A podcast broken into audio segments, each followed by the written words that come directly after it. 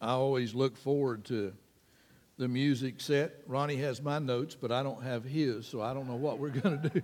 I don't know what kind of music we're going to have on Sunday morning, but I always know it's going to be something that's going to bless my heart. And, you know, um, some of the songs we sang today are songs that we would sing at children's camp and youth camp. And, you know, I, I remember some of those special moments when uh, groups like MercyMe led us through that song. Yeah, they were our camp band one year, two years. And, and Chris Tomlin was, was also one of our lead worship leaders at, at, at, at camp. And so, um, gosh, man, through the years, and uh, it's just been, been a blessing. Thank you so much for being here. Uh, some of you came in a little bit wet this morning. Uh, some didn't come because of the wet weather, but we're here and we're going to worship the Lord. I trust He's here. Amen. We're going to have a good time.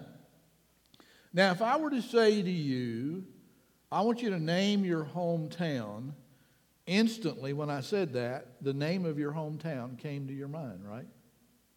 Now, some of you uh, who are military kids, your, your, your, your parents have moved so many times that you've never been anywhere long enough to call it your hometown. But for a great many of us, we, we think of the name of our hometown it's on the tip of our tongue. It's really easy to find. So I want us to start off doing something a little crazy. Can we do that? Can I do that with y'all? Um, on the count of three, I want everybody to say the name of their hometown. Okay? One, two, three. Panama City. That's crazy, wasn't it? Now, now here's, here's the beautiful thing. God heard every bit of that at the same time and deciphered it. He can do that. That's the kind of God we have. I was born in Key West, Florida. I'm as southern as southern can get. If you go any further, you're in Cuba. I was born in Key West. My dad was on a submarine and he was stationed out of Key West. Uh, but when my dad got out of the Navy, he went back to Panama City where he had met my mom, and there is where I was raised. I, I was less than a year old when we moved back to Panama City, so officially it became my hometown. We actually lived in a suburb of Panama City, a little town called Smith, or excuse me, Springfield. I want to say Smithfield. Springfield, uh, it's close.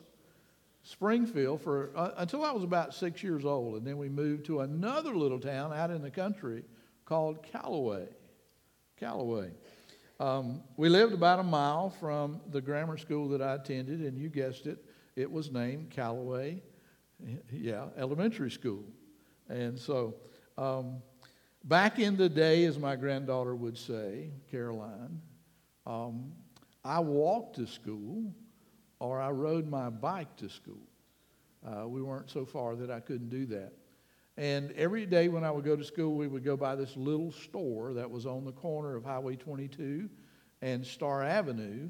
And um, uh, back then, Star Avenue was, was still a dirt road. And so whenever I would ride my bicycle to school, I would have to deal with the sand because a lot of times uh, uh, Star Avenue would be kind of sandy. So there were times that I would have to push my bike through the sand, couldn't ride it in, in the sand, and so I'd either push it or, you know, ride it getting to school. The little store that I mentioned a minute ago was Lee, Lee's Bait and Tackle. Lee's Bait and Tackle.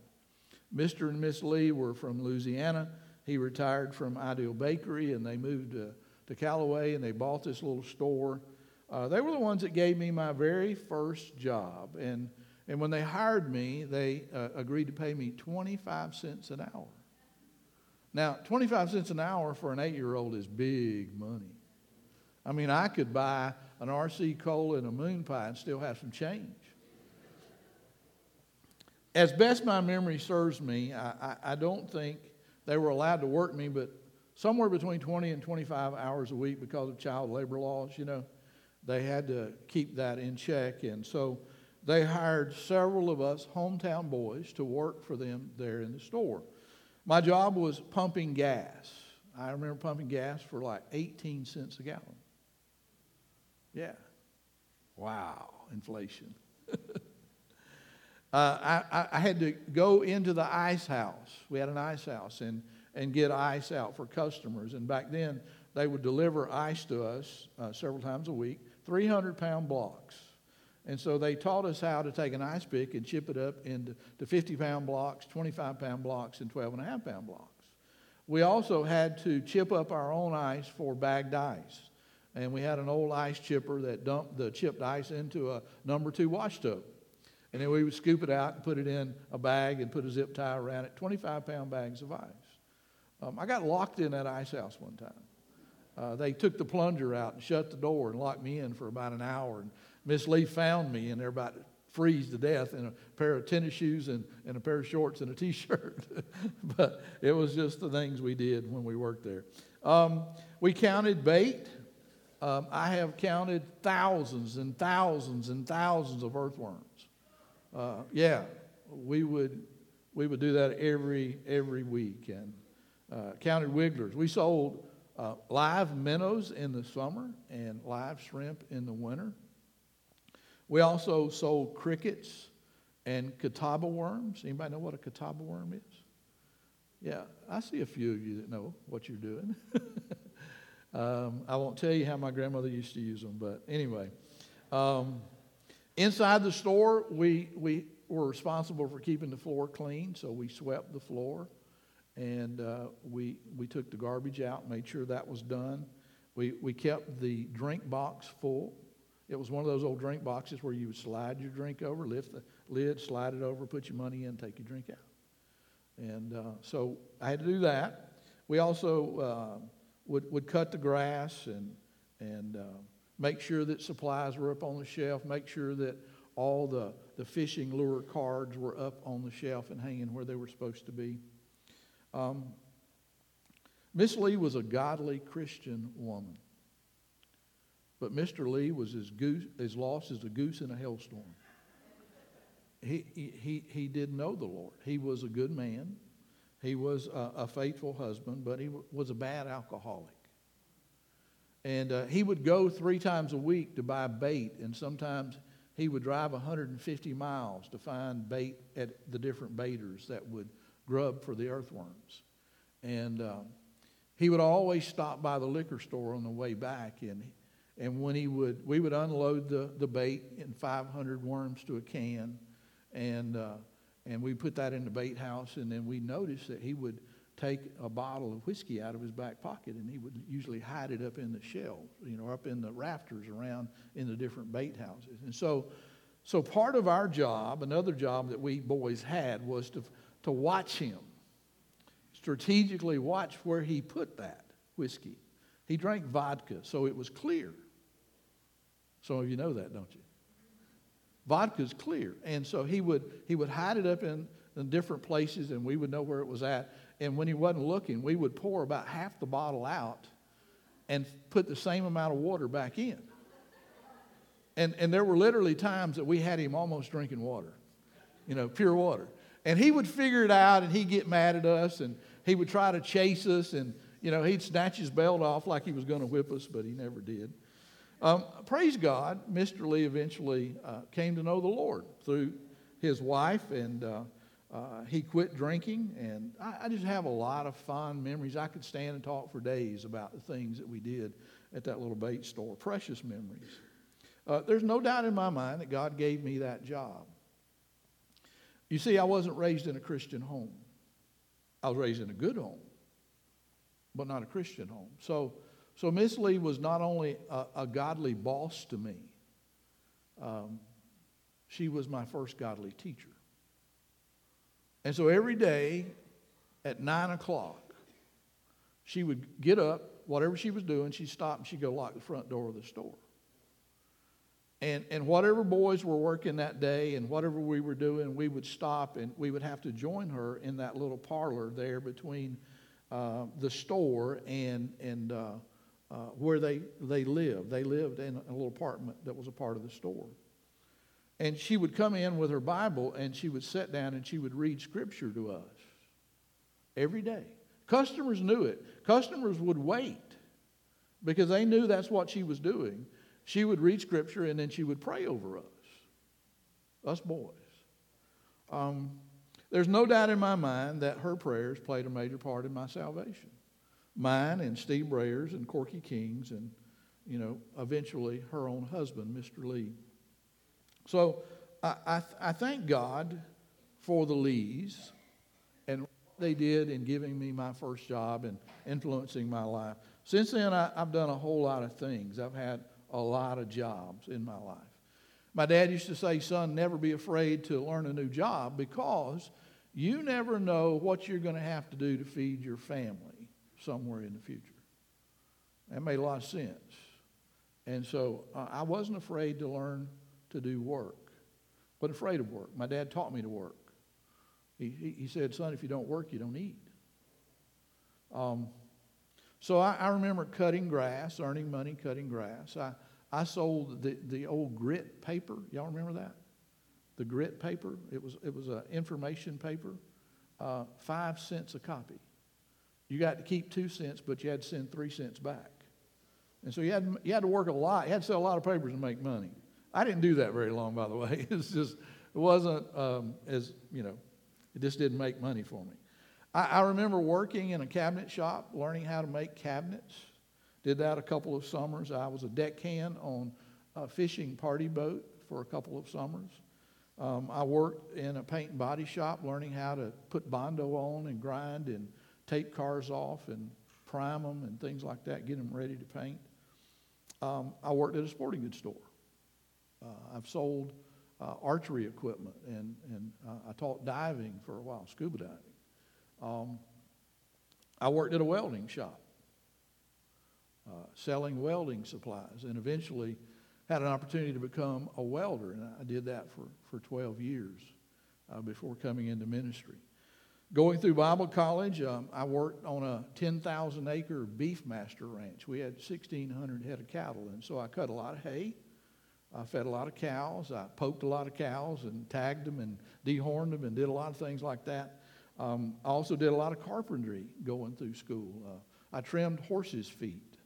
Um, you know, you do a lot of things when you're hungry. You, you, will do whatever is available to you. And so it's not a bad thing. Uh, I did a lot of things, and, and I'm, I'm, I'm glad that God gave me the opportunity to do that.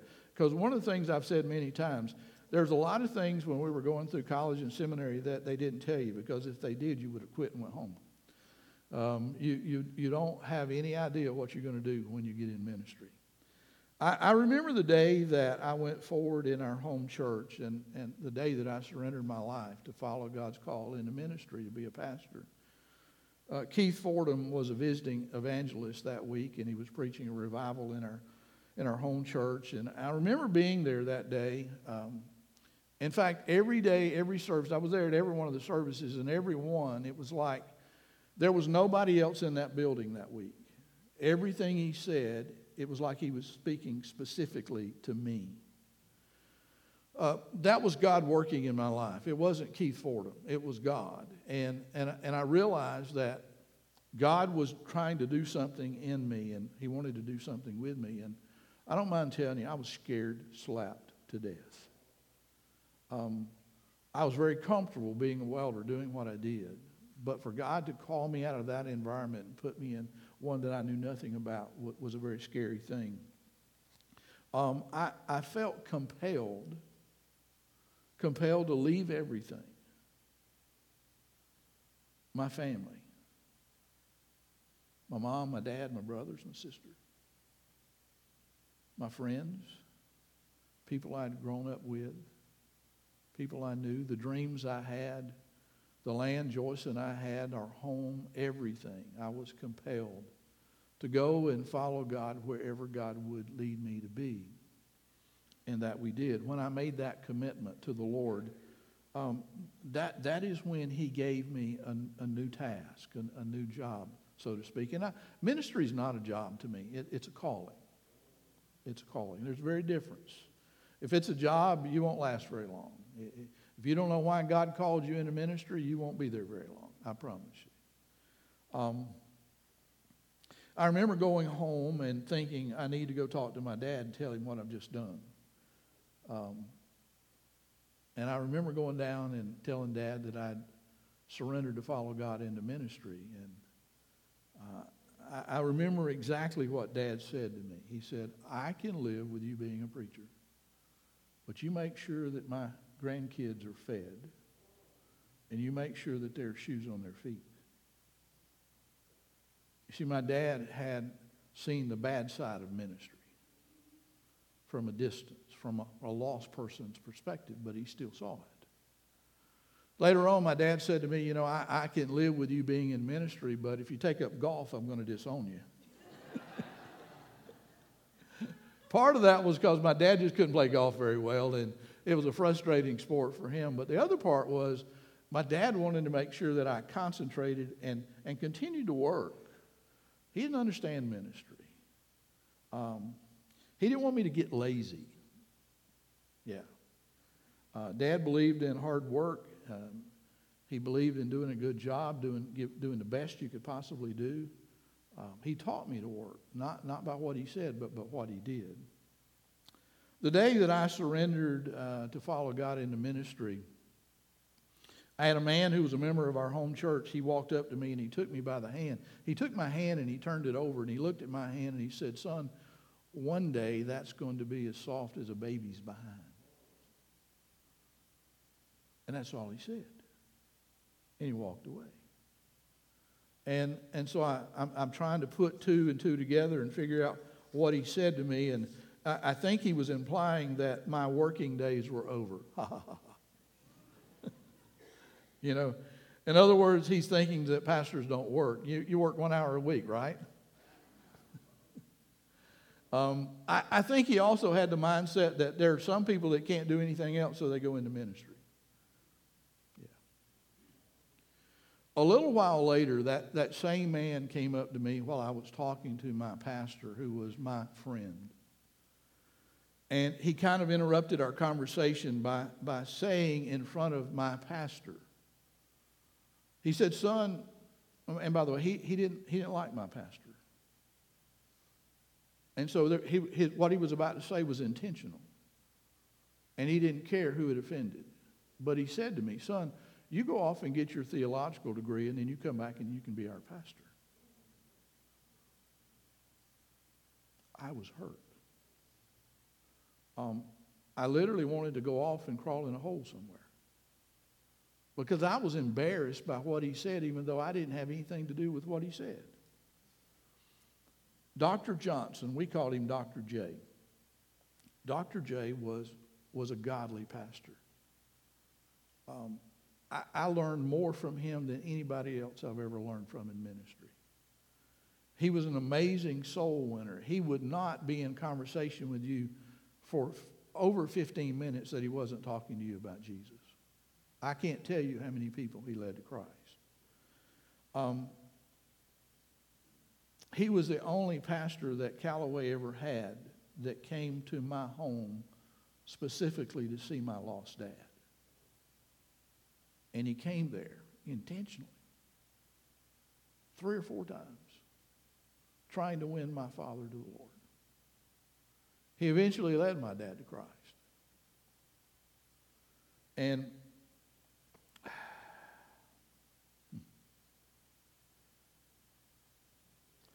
I thank God for him. He was a man that did a lot to, to encourage me in ministry. Even before um, I went off to Bible college, he, he allowed me to stand and preach from his pulpit. That, that's not something that you get to do very often. Um, he, he allowed me to baptize people. He allowed me to uh, officiate the Lord's Supper. He was preparing me for ministry to follow in his steps.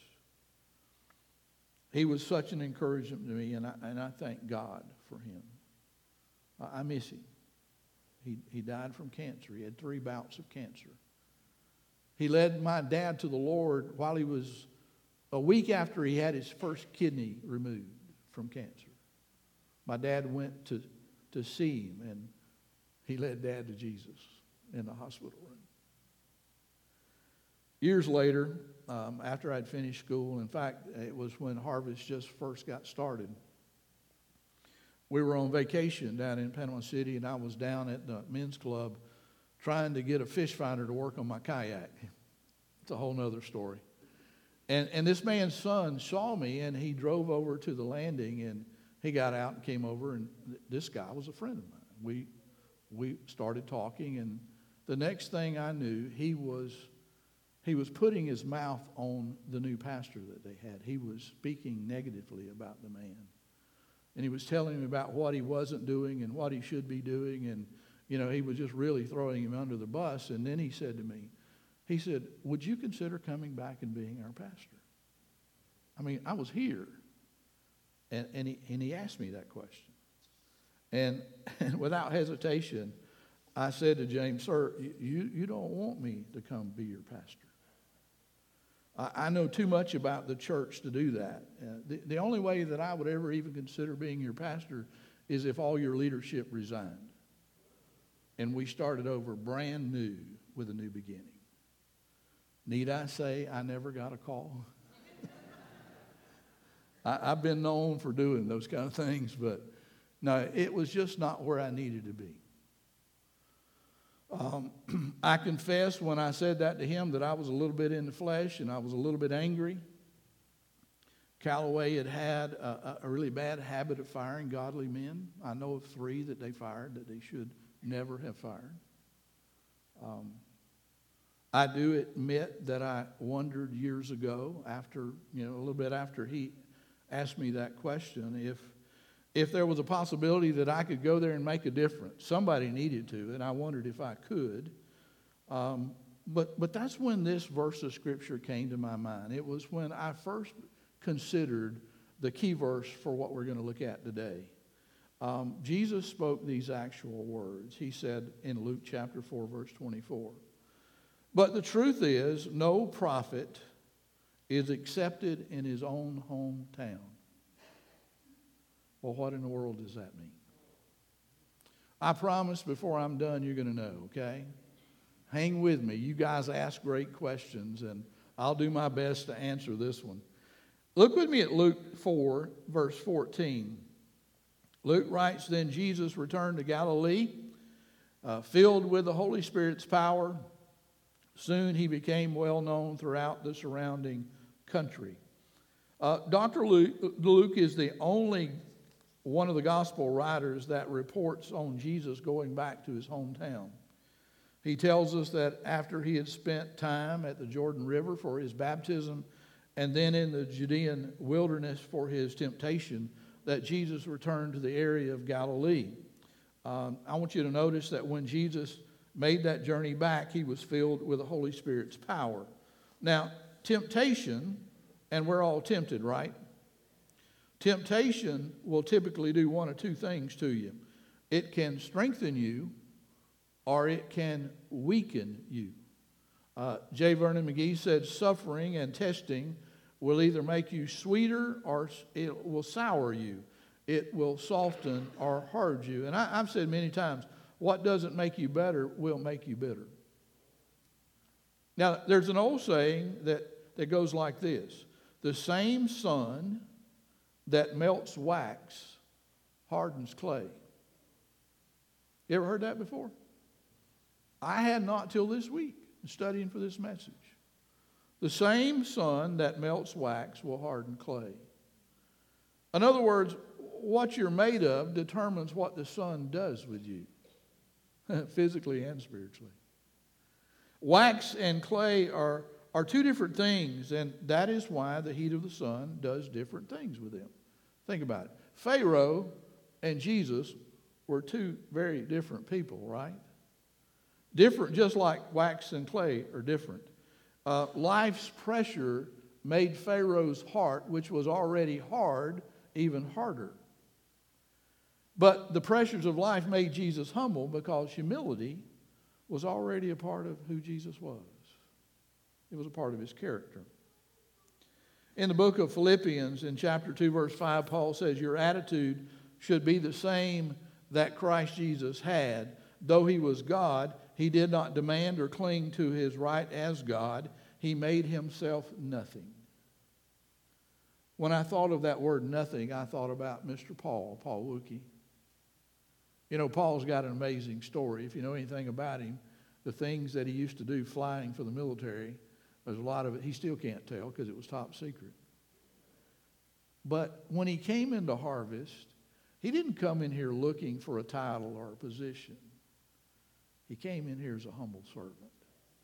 And every week he would come in and sit with Joyce in the office and fold bulletins and stuff bulletins and do, do the menial things that, I mean, that's just who he was. He was a person of humility. He still is to this day.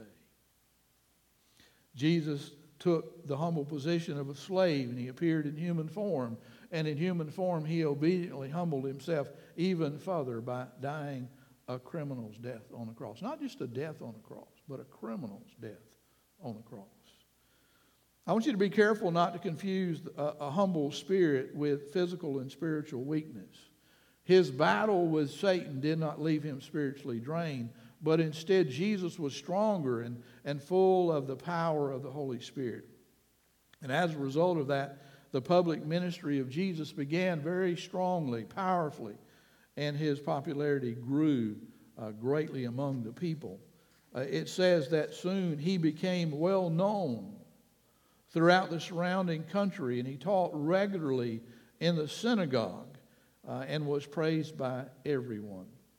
Again, Dr. Luke is the only writer to report that Jesus paid a visit to his hometown, the town of Nazareth, and, and his reputation began to grow. And, and by now, he was, uh, the news was spreading far and wide that, that he, he, he was a miracle worker. There was a miracle worker from Nazareth. And so you can only imagine how excited and anxious his family was, his friends and, and neighbors were to, to see him again and to hear him speak and, and to see him perform a miracle. A miracle. A lot of people say they can do miracles, but Jesus did them. He did.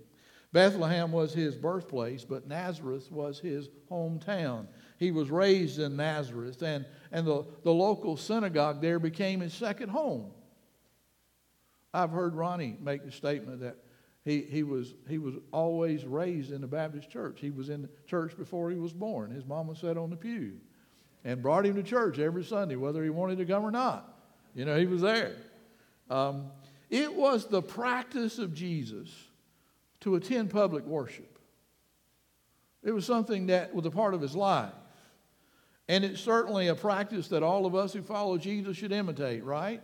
We should come to worship. Uh, the writer of Hebrews said, Think of ways to encourage one another to outbursts of, of love and good deeds, and, and let us not neglect our meeting together. He's talking about being in church together, as some people do, but encourage and warn each other, especially now that the day of his coming back again is drawing near. So think about this. The worship of God, the worship of God was a major part of Jesus' life. He loved his father so much that he wanted to come and worship him. Now, he could have made some typical excuses that we make when we stay home. Like, it's raining. or, you know, I've had a really hard week this week. Uh, Sunday's my only day to sleep in. I stayed up too late last night playing games. So I'll just stay home. He could have said, I'm, I'm not going because organized religion is corrupt. It was then, it still is today. He could have said, and besides that, you know, who's going to teach me? I already know everything I need to know. but instead, it was his regular practice to make his way on the Sabbath. We had this conversation earlier. On the Sabbath, he would go and he would worship in God's house, a house of prayer and worship. Now, we're, we're told by Dr. Luke that Jesus went there to the synagogue so that he could read from the scriptures. This was a usual activity of his. Tony Evans said, so whereas Jesus' public ministry had just began, that, that, that, that took place, that his ministry began when he was baptized in the Jordan River by John the Baptist. But he says here, whereas Jesus' public ministry had just begun, his spiritual practice of engaging God and God's Word and God's people had always been a regular part of his life. It wasn't new to him. Friends, that pattern started early with Jesus. It started when he was just a, a young boy. I, I thought of Luke chapter 2, verse 41, where Luke wrote about how every year Jesus' parents went to Jerusalem for the Passover festival. If you know anything about Jewish culture, you notice that you, you know that they had three special feasts every year where people would make their way to Jerusalem. So they would go there to worship. They would also have local synagogues in their communities where they would worship the Lord every Sabbath.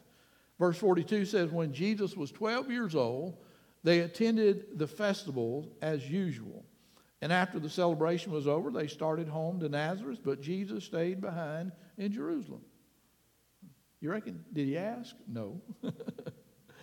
His parents didn't miss him at first because they assumed that he was with friends among the other travelers. There's a large gathering of people making their way back to Nazareth.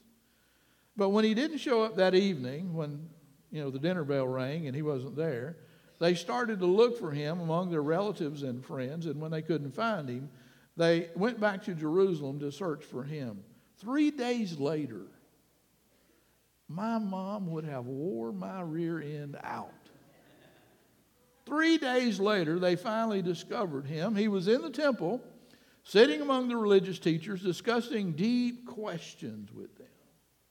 And all who heard him were amazed at his understanding and his answers. And, and so his mother said to him, You know, son,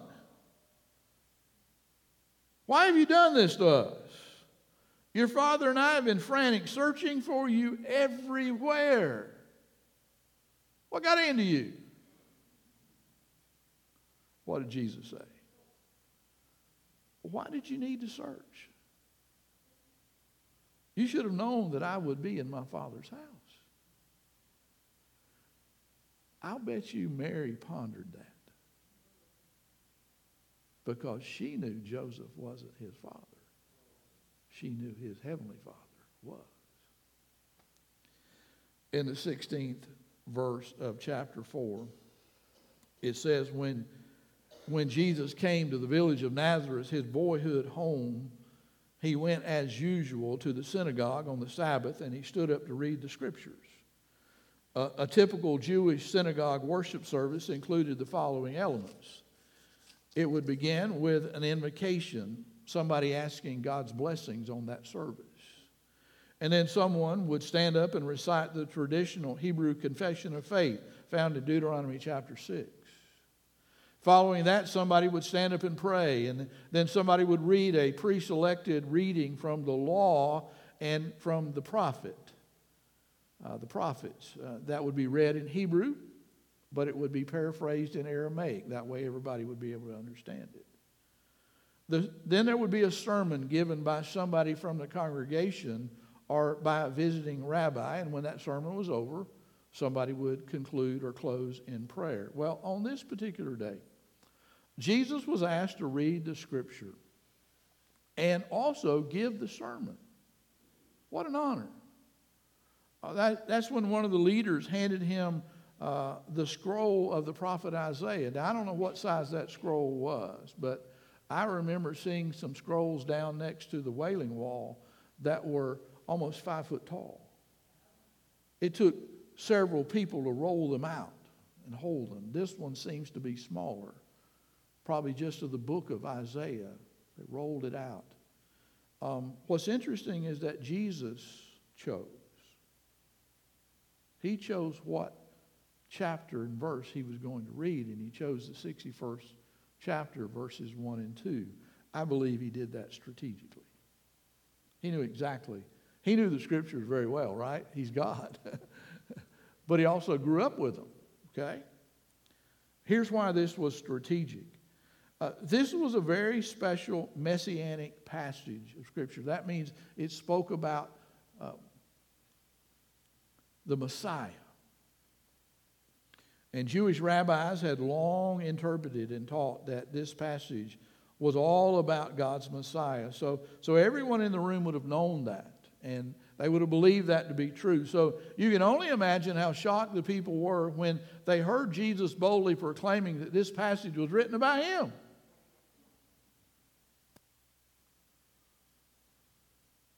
The fact that he had made the statement that he had come to usher in the acceptable year of the Lord.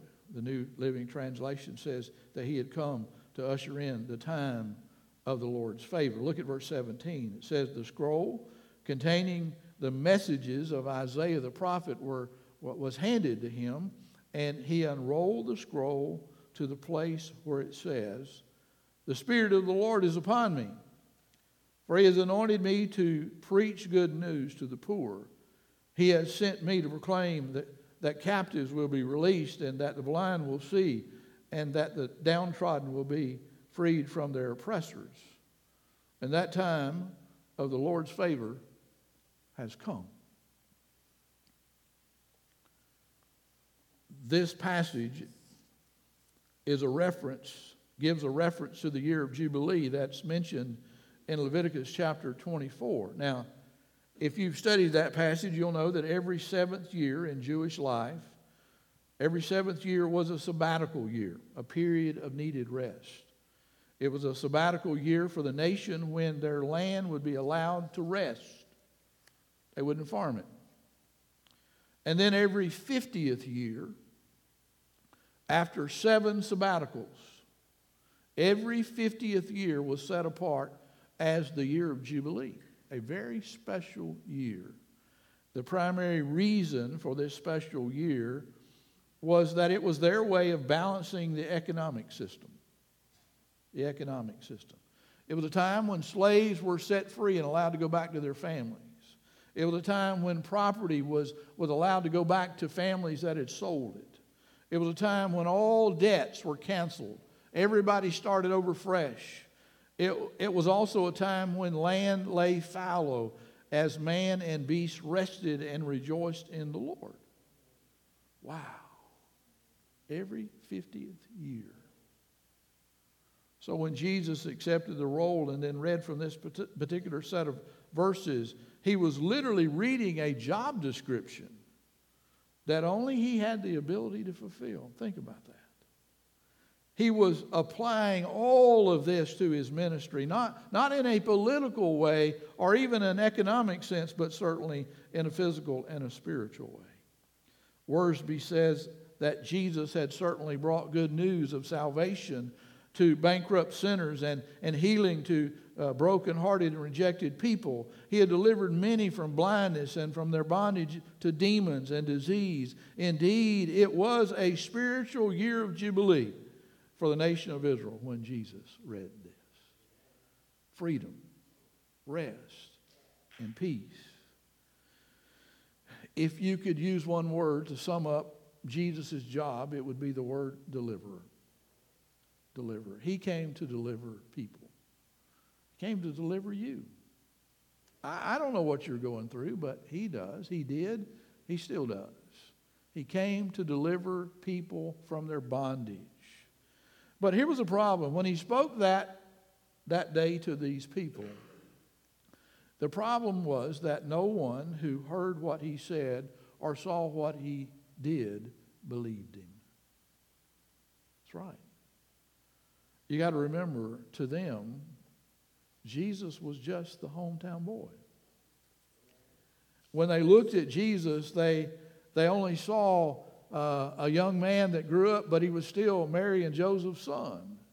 Uh, they saw him as the hometown boy that grew up down the road. They, they saw him as, as that little boy that, that one day played with their own children. And on top of that, they wanted him to perform for them the same kind of miracles that he had done in Capernaum, but Jesus refused. Look at verse 20. It says he rolled up the scroll and he handed it back to the attendant and then he sat down. He sat down. No sermon. He let the Word of God speak for itself. Everyone in the synagogue stared at him intently. Silence. What's that old saying? Silence is golden. Ooh. You could have heard a pin drop. They heard every word that he said when he read that scripture verse, but now he's silent. But God was speaking. God was speaking. said all who were there spoke well of him, and they were amazed by the gracious words that fell from his lips. But they said, How can this be? Isn't he Joseph's son? And then Jesus said, Probably you will quote me that proverb, Physician, heal yourself, meaning, why don't you do miracles here in your hometown like you did in Capernaum? I want you to understand that the fact that they, they first began by admiring him. To begin with, they were proud of their hometown boy because he was becoming more and more famous. Uh, there was just something about him that they'd never seen in anybody else before. I mean, no one spoke the way that Jesus did. But, but he was just a hometown boy. And what did Jesus say? No prophet is ever accepted in his own hometown. So that admiration that they felt for him soon turned into animosity, antagonism, and animosity. But why? I don't, I don't want you to miss this because this is important. It was simply because they were Jewish people that he was speaking to. And you got to remember that Jewish people were proud people. They considered themselves to be the only people that God blessed and called. They were his people. And what Jesus had done was he had begun to remind them of God's inclusive goodness to the Gentiles. God says, Yeah, you're special, but guess what? There's another people he's calling into the family. I want you to look at how Jesus did that. Look at what he said. Luke verse chapter 4 verse 24. He said, "But the truth is no prophet is accepted in his own hometown." And oh by the way, look at verse 25. Certainly, there were many widows in Israel who needed help in Elijah's time when there was no rain for three and a half years and hunger stalked the land. And yet, Elijah was not sent to any of them. He was sent instead to the widow of Zarephath, a foreigner in the land of Sidon. Or think about the prophet Elisha, not the same as Elijah, but Elisha who healed Naaman the Syrian rather than the many lepers in Israel who needed help.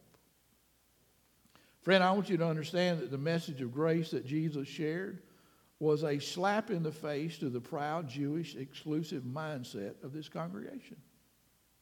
They couldn't believe he said that. And they would not receive him because of what he had said. And they would not repent. Look at verse 28. When they heard this, the people in the synagogue were furious. Jumping up, they mobbed him and they took him to the edge of the hill on which the city was built, and they were intending to push him over the cliff.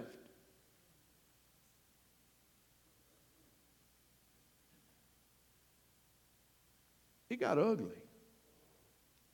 They grabbed him and drug him to the edge of that cliff, intending to kill him. But it says he slipped away through the crowd and left them. I would have loved to have been there to see that. I don't know how he did it, but he did it. You can't lay a hand on the Son of God. Yeah. Can you imagine his the, the, this hometown boy saying to his own people that they had to be saved just like the Gentiles have to be saved. Can you imagine that? Can you imagine him saying to them, If you want to be saved, you got to trust me as your Messiah? Ooh, the hometown boy, you got to trust me as your Messiah or you don't get into heaven. Dr. James Merritt said, unfortunately. While Jesus offers to anyone and everyone deliverance from sinful, selfish ways into a spiritually guided life, not all will be delivered. I'm here to tell you again, as I've told you before, that Jesus did what was needed to be done on the cross to save every last human being that's ever lived on the face of this planet.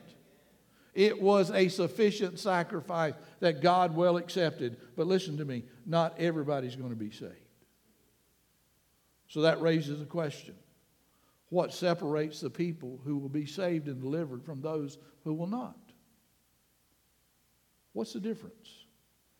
Can I give you one word? It's the word believe. One word, believe. pisteuo in the Greek. pisteuo. It means to place confidence in, it means to trust. As it's used here in this sense, it means reliance upon, not mere credence. And so I would say that this is not just an intellectual head knowledge that says, hey, I believe that Jesus was a real person and that he did one day live a long time ago, and yes, he died on the cross, believing a bunch of facts in your head, head knowledge. This is not head knowledge. No, what I'm talking to you about is heart knowledge. A heart knowledge that believes that Jesus as is and as their Lord and Savior. It, it, it's, a, it's a heart knowledge that takes him in as my personal deliverer. Folks, these were hard hearted people that refused to believe and trust that Jesus was the Messiah. They rejected truth, they rejected Jesus. St. Augustine said they loved truth when it enlightened them, but they hated truth when it accused them. They were convicted in their heart by God. Jesus is truth, but they would not receive him. I want you to understand that Jesus has the power to deliver anybody. He can deliver you. He delivered Mr. Lee, the man I talked to you about, from alcoholism. When he invited Jesus Christ into his heart, he never drank again. He delivered my grandmother from alcoholism. When she accepted Christ, she never drank again. There were things in my life that when I accepted Jesus Christ as my Lord and Savior that I have not done to this day deliverance. I want you to understand that Jesus can deliver you, but just like the people of Nazareth, if you persist in unbelief, you will not be delivered. You must believe him not with your head, but with your heart. Your heart. Old black preacher said people are going to miss heaven by 15 inches from the head to the heart. You can have a head full of knowledge about Jesus and, and, and wind up in hell. It's got to change who you are. It's got to change who you are. Jesus said, No prophet is accepted in his own hometown. Here's, here's been my prayer for y'all as I prepared this message. My prayer has been this week. I've been praying that you would open up your heart and accept Jesus as your Lord and Savior and that you will invite him in so he can be at home in your heart. You know, when you think about it, some of us have that information at home in our head, but we've never made him at home in our heart. Will you do that today? Will you? Will you invite him in, let him be at home? Will you accept and trust him? Uh, make, make him more than just a hometown boy. Let him be your Savior. Some of you need to be saved today. Some of you go, why do you preach a salvation message every Sunday? That's just who I am, okay? I'm trying to prepare you who are saved to go win others to Christ. But if you're lost under my watch, I want you to know how to meet Jesus. If you'll come this morning, I'll pray with you. I'll help you to make him the Lord of your life. But if you leave the way you came, you're going to be just like these Jews in the synagogue that day that rejected Jesus. Don't do that.